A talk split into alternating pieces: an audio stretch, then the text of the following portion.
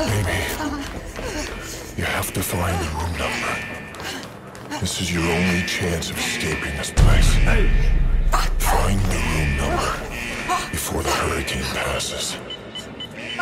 Or you will never leave.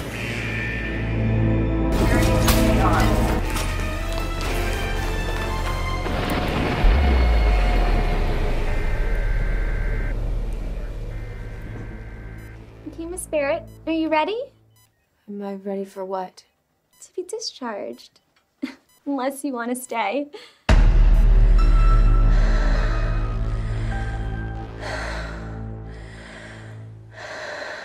Uh, my name is Christopher Chapman. Uh, I am a filmmaker, and I live in Florida. Uh, how did you get started in the film industry? Uh, well, I was in. That's kind of complicated. Well, it's a good question actually, uh, because I started and I always wondered how most people get started in film. I think a lot of people maybe go to uh, cinematography school or or film school, something like that. But um, I actually actually got started. Um, I went to law school, and so lawyers write. Read, do a lot of reading and writing, and uh, lawyers do a lot of writing. And so you and I always like creative writing. I had written. Um, I'd always been writing, and I wrote something that has now been published. It was published a couple years ago, a love story called "The Accident." Um, no, what am I saying? That was a movie I did. A love story called "The Picnic Table" uh, that ended up that's on Amazon and iBooks and other things. It's hard hard copy, and then you can get it in electronic version. But anyway, it's a love story. Um, and so I, and then I had done. Um, uh, still photography uh, for commercial print, um, and so that would be, you know, some freelance for local magazines, um, things that ended up, um, you know, either going to shoot something maybe potentially boring like inside of a restaurant, all the way up to maybe like a club scene to say a model, um, and at that point you got to, you know, for those that haven't really taken still photography too seriously, especially when working with a model, is you you almost you're really getting to direct them and and it, there's a big difference between someone that, that doesn't know what they're doing from a modeling standpoint to a real true professional model. And so they take direction better uh, and so so anyway you, you take those two combine them together and lo and behold i decided one year uh, i had this uh, shorter story that i wanted to just make into um, a film and i just wanted to see if i could produce it and get the proper locations and things. So um, you know, I started building that, um, and, and in that journey, I ended up meeting uh, a kind of a team of people out in Los Angeles that uh, I ended up doing a couple shorts with, and then we shot that movie that I was talking about that, was called The Accident, and um, so that's kind of how I got. It. My my my stepfather um, worked for NBC during the initial Mercury Gemini, well, initial, but Mercury, Gemini, and Apollo program. Um, and, and, he was, so he got to work in that world with all the space race astronaut stuff. So I got to kind of, um, through hand me down, me, uh, I don't know, uh, what do you, paraphernalia, for lack of a better term, I got to uh, kind of experience a little bit of that world uh, through him. And then, um, but he was always he was always toting around a big video camera. You know, back when you had to carry like the the VHS backpack almost, and then you'd carry the camera itself. And uh, we we play around with it. I always thought that was cool. So I guess that's maybe the morphing of it. How did you jump from one genre to, to another, going from uh, comedy to? Well, so my first, I okay, uh, I like drama, right? So um, for me, that's how it was easier for drama. But but what happened really with with how that the jump occurred into horror thrillers is uh, Brian Nagel, who I worked with on The Accident. He was the lead in The Accident, and I met you know Brian. I really like Brian, and through Brian I met his brother Tom, and they were in pre-production or um, on Clowntown, and so we had a couple meetings about that. I was interested, and and then so I War was working on Clowntown. I was actually in Clowntown, which is funny. But I uh, met Jeff Miller through Clowntown. Uh, we were on set, and I met well, I met Jeff before that, but we started working together on set. And he asked me one day, you know, have you ever thought about shooting a horror film? me writing and directing, and uh, so that started um, for Inoperable. And he had given me some things that he was looking for.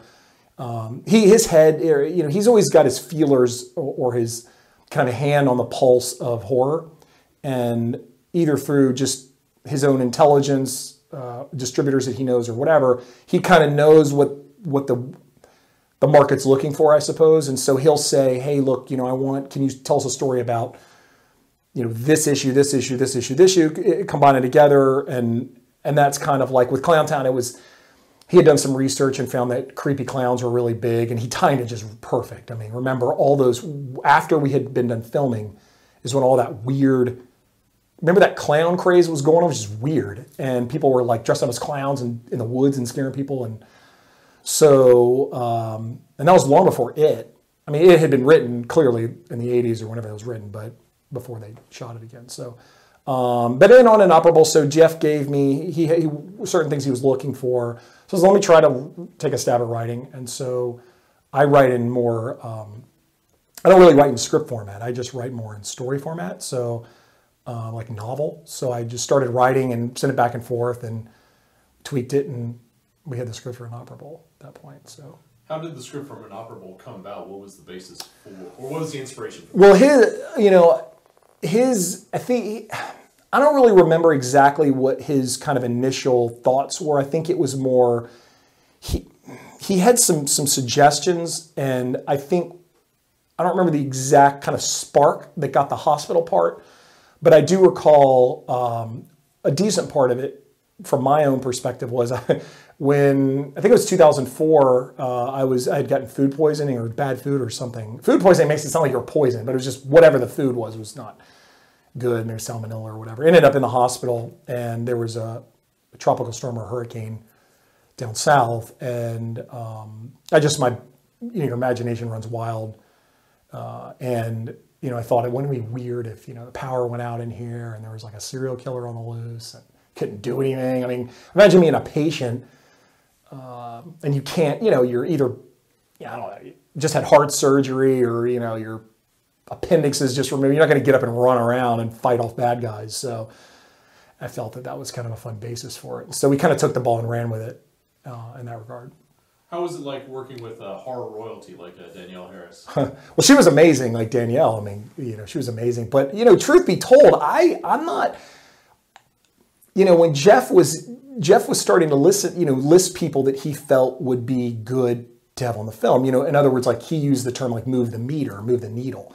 And you know, you can think of like a you know needle peaking on certain names, and so certain names might do this, and certain names might you know. And so he had some names and some names that everybody would recognize. And we had, um, he had made some calls and certain people were interested, but the timing was wrong um, for the for the time we were going to film it. Um, and then certain people maybe they wanted more. I don't really know. You know, he, he dealt with all. Jeff is a master of that. Jeff dealt with all that.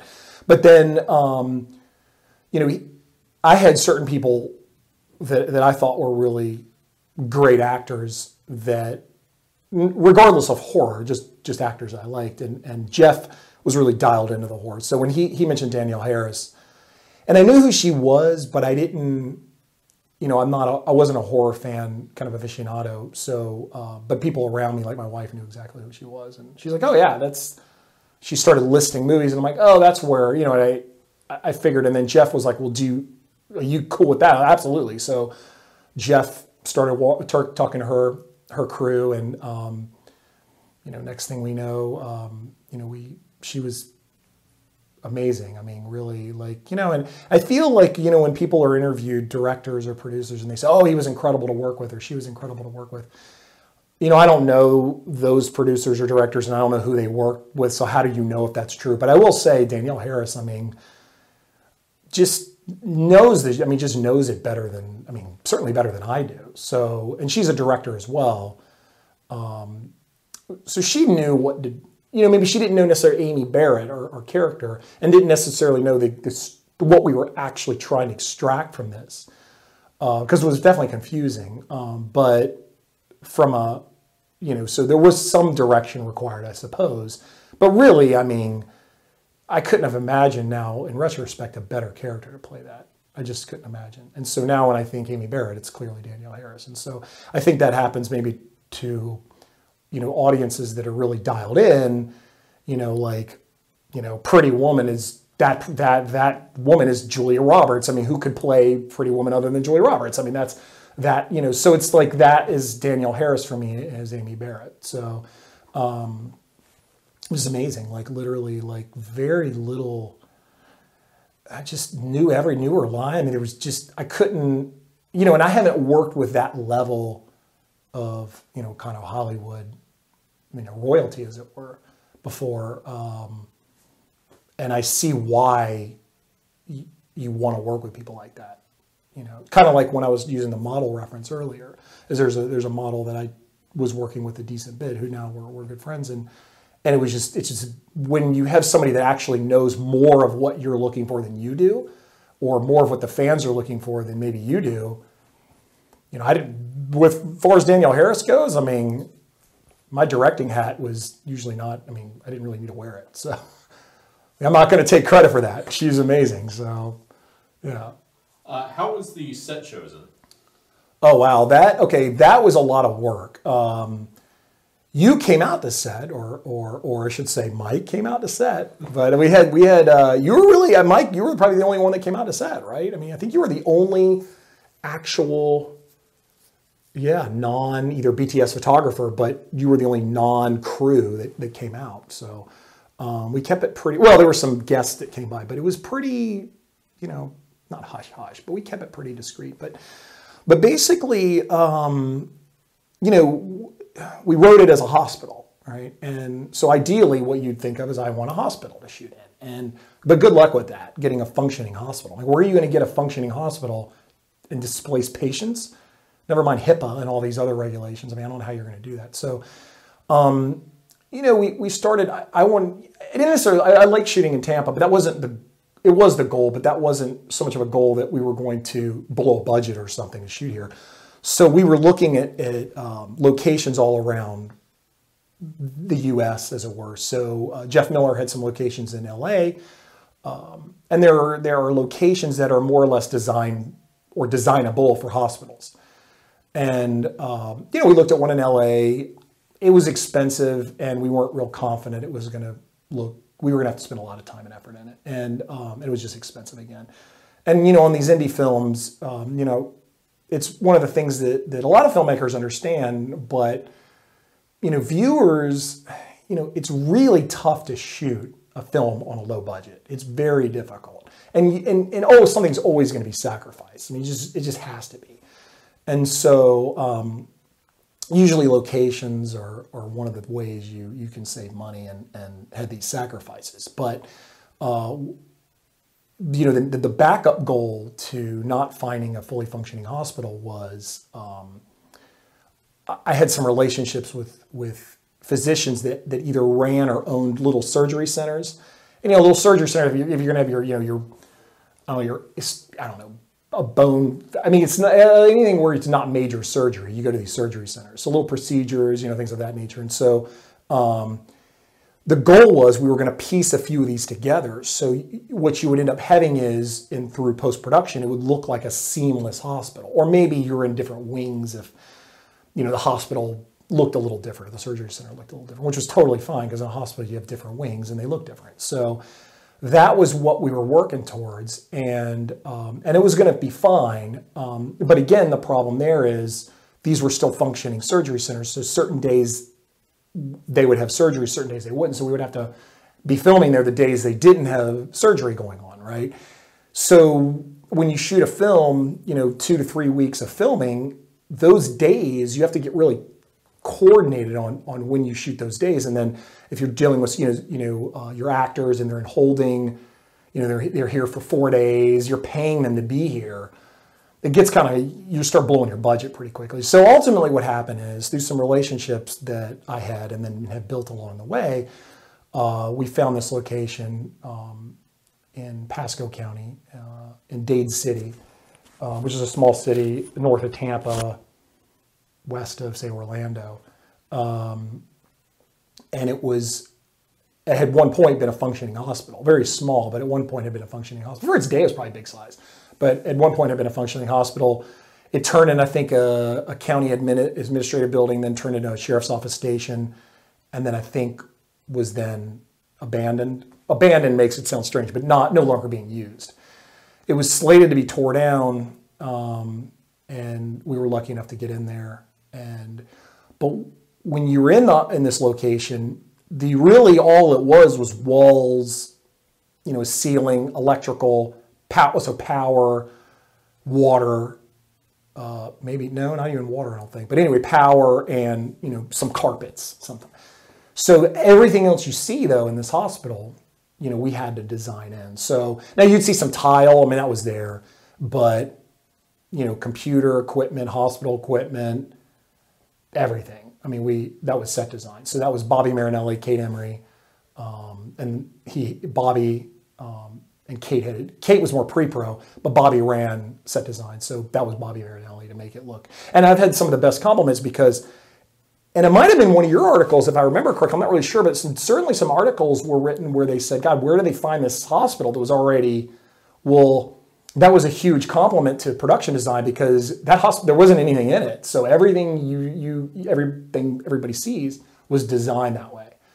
And because the movie is a bit of a, a timeline fiasco, right, uh, or um, intentionally confusing on timelines, we threw different items in there from different timeline, different, you know, so the computer monitors might have been from the late 90s. There might be a flat screen TV from, you know, 2015.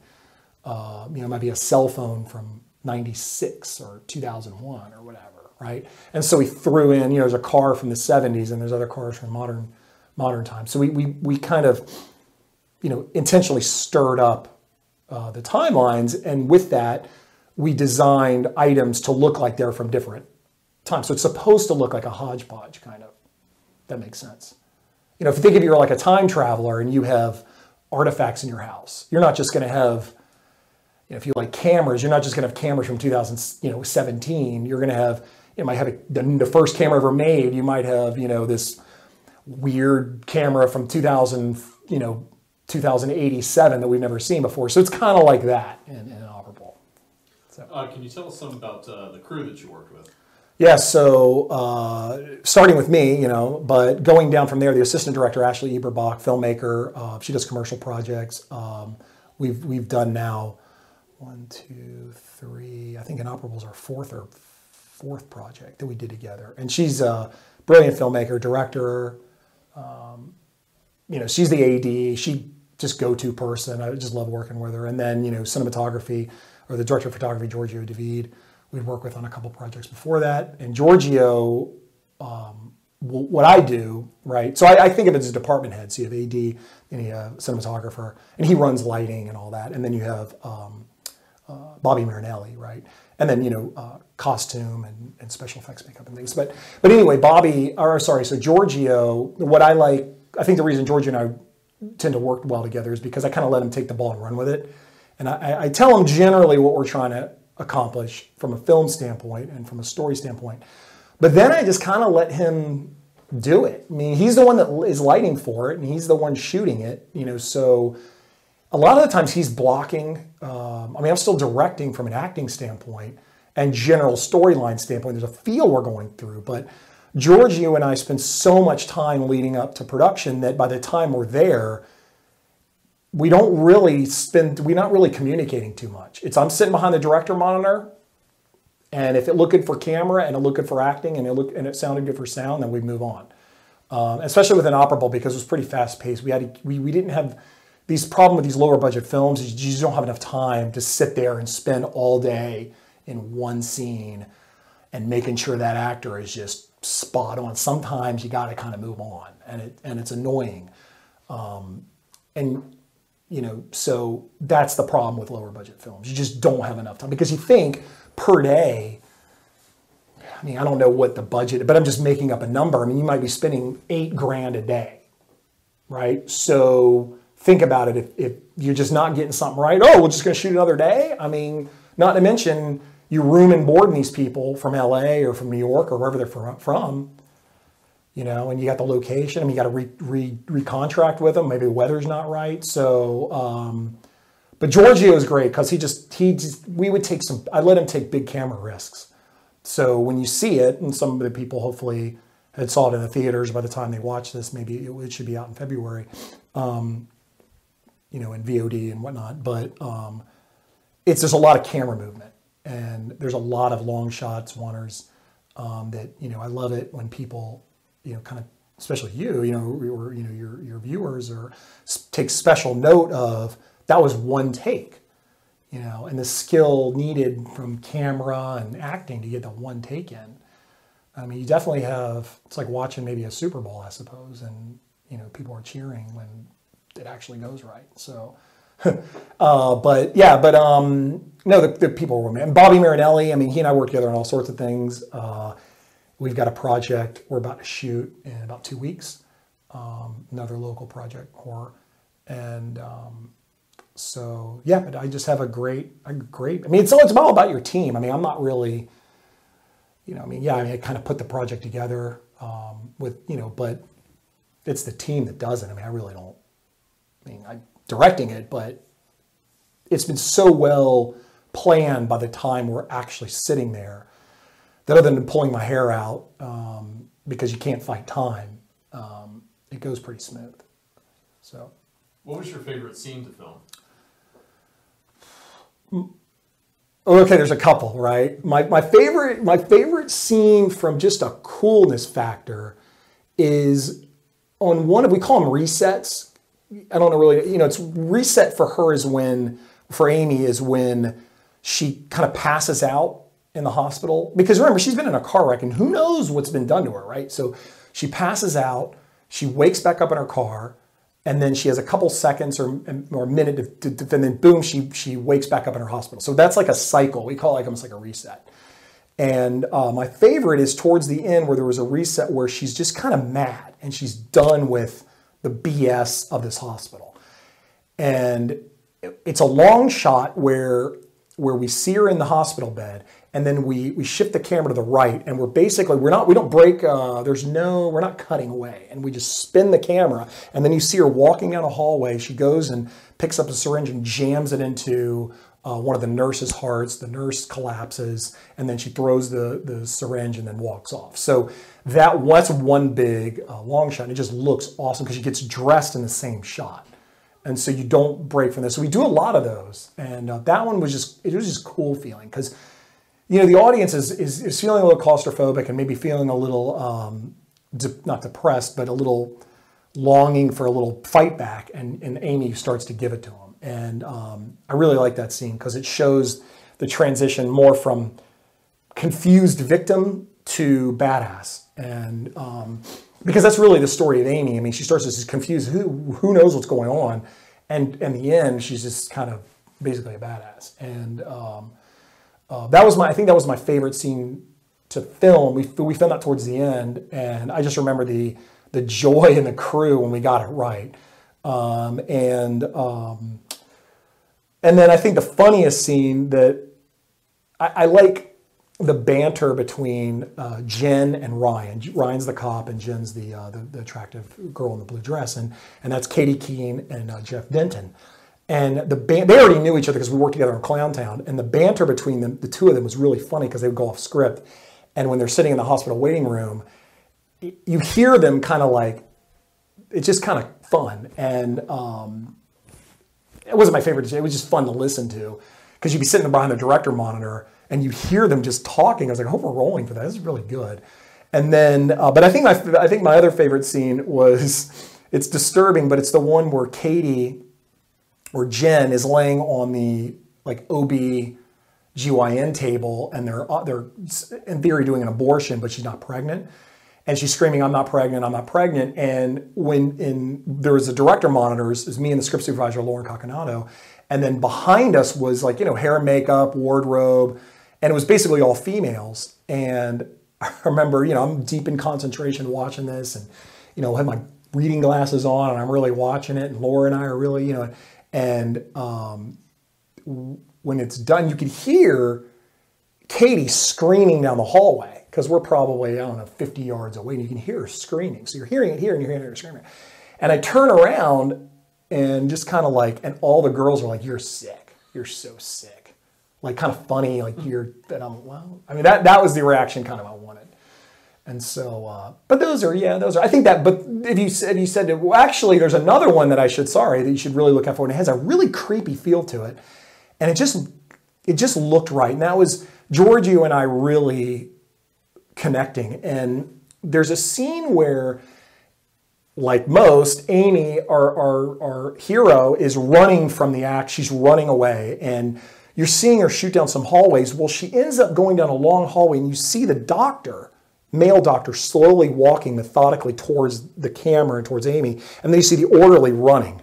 So it's this weird, like, it just has a weird look to it. And, um, you know, we, we, we had some fun with this and we wanted to make it feel a little third person shooter, kind of not really shooter, but we're almost like it has a little bit of a video game feel to where you're kind of moving around with Amy like you're her, your buddy or your, you know, whatever sidekick. And um, Matt one certainly had that feeling.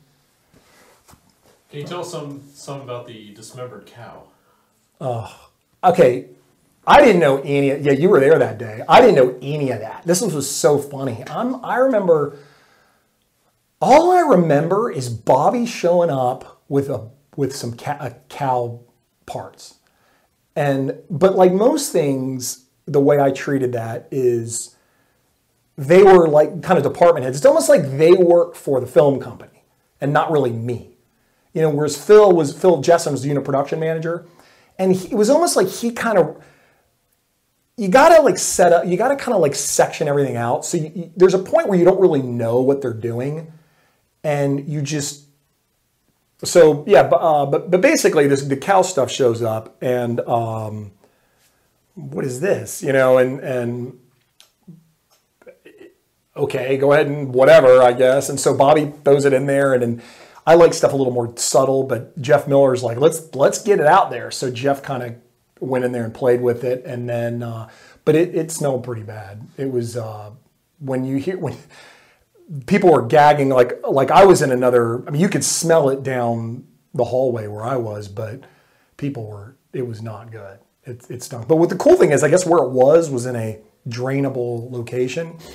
Um, and they cleaned it out pretty well. Like I think the, an hour later, it was just smelled like bleach, and um, I don't think any of it, none of it actually went down because it wasn't actually liquid blood. It was just bloody looking, and then uh, and then the stuff disappeared, and that was the end of it. So uh, for me, anyway. So I don't know, but it was gross. It was definitely it was real real stuff. But I, I apparently that's kind of like not uncommon on some horror sets. I think um, I don't know. I mean, that was crazy to me, but I'm not so sure how uncommon that is in retrospect.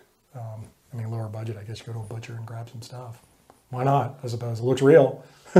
so uh, yeah, but you know, I wish I knew more about that. That's uh, it just kind of showed up, and I heard stories of how disgusting it was, and transporting it apparently was not the most entertaining. And uh, um, Bobby had enlisted uh, Michelle Beebs, who uh, uh, helped him with that, and a couple other people. So you know, that's all I know about that, unfortunately. So that was a better story if I knew more.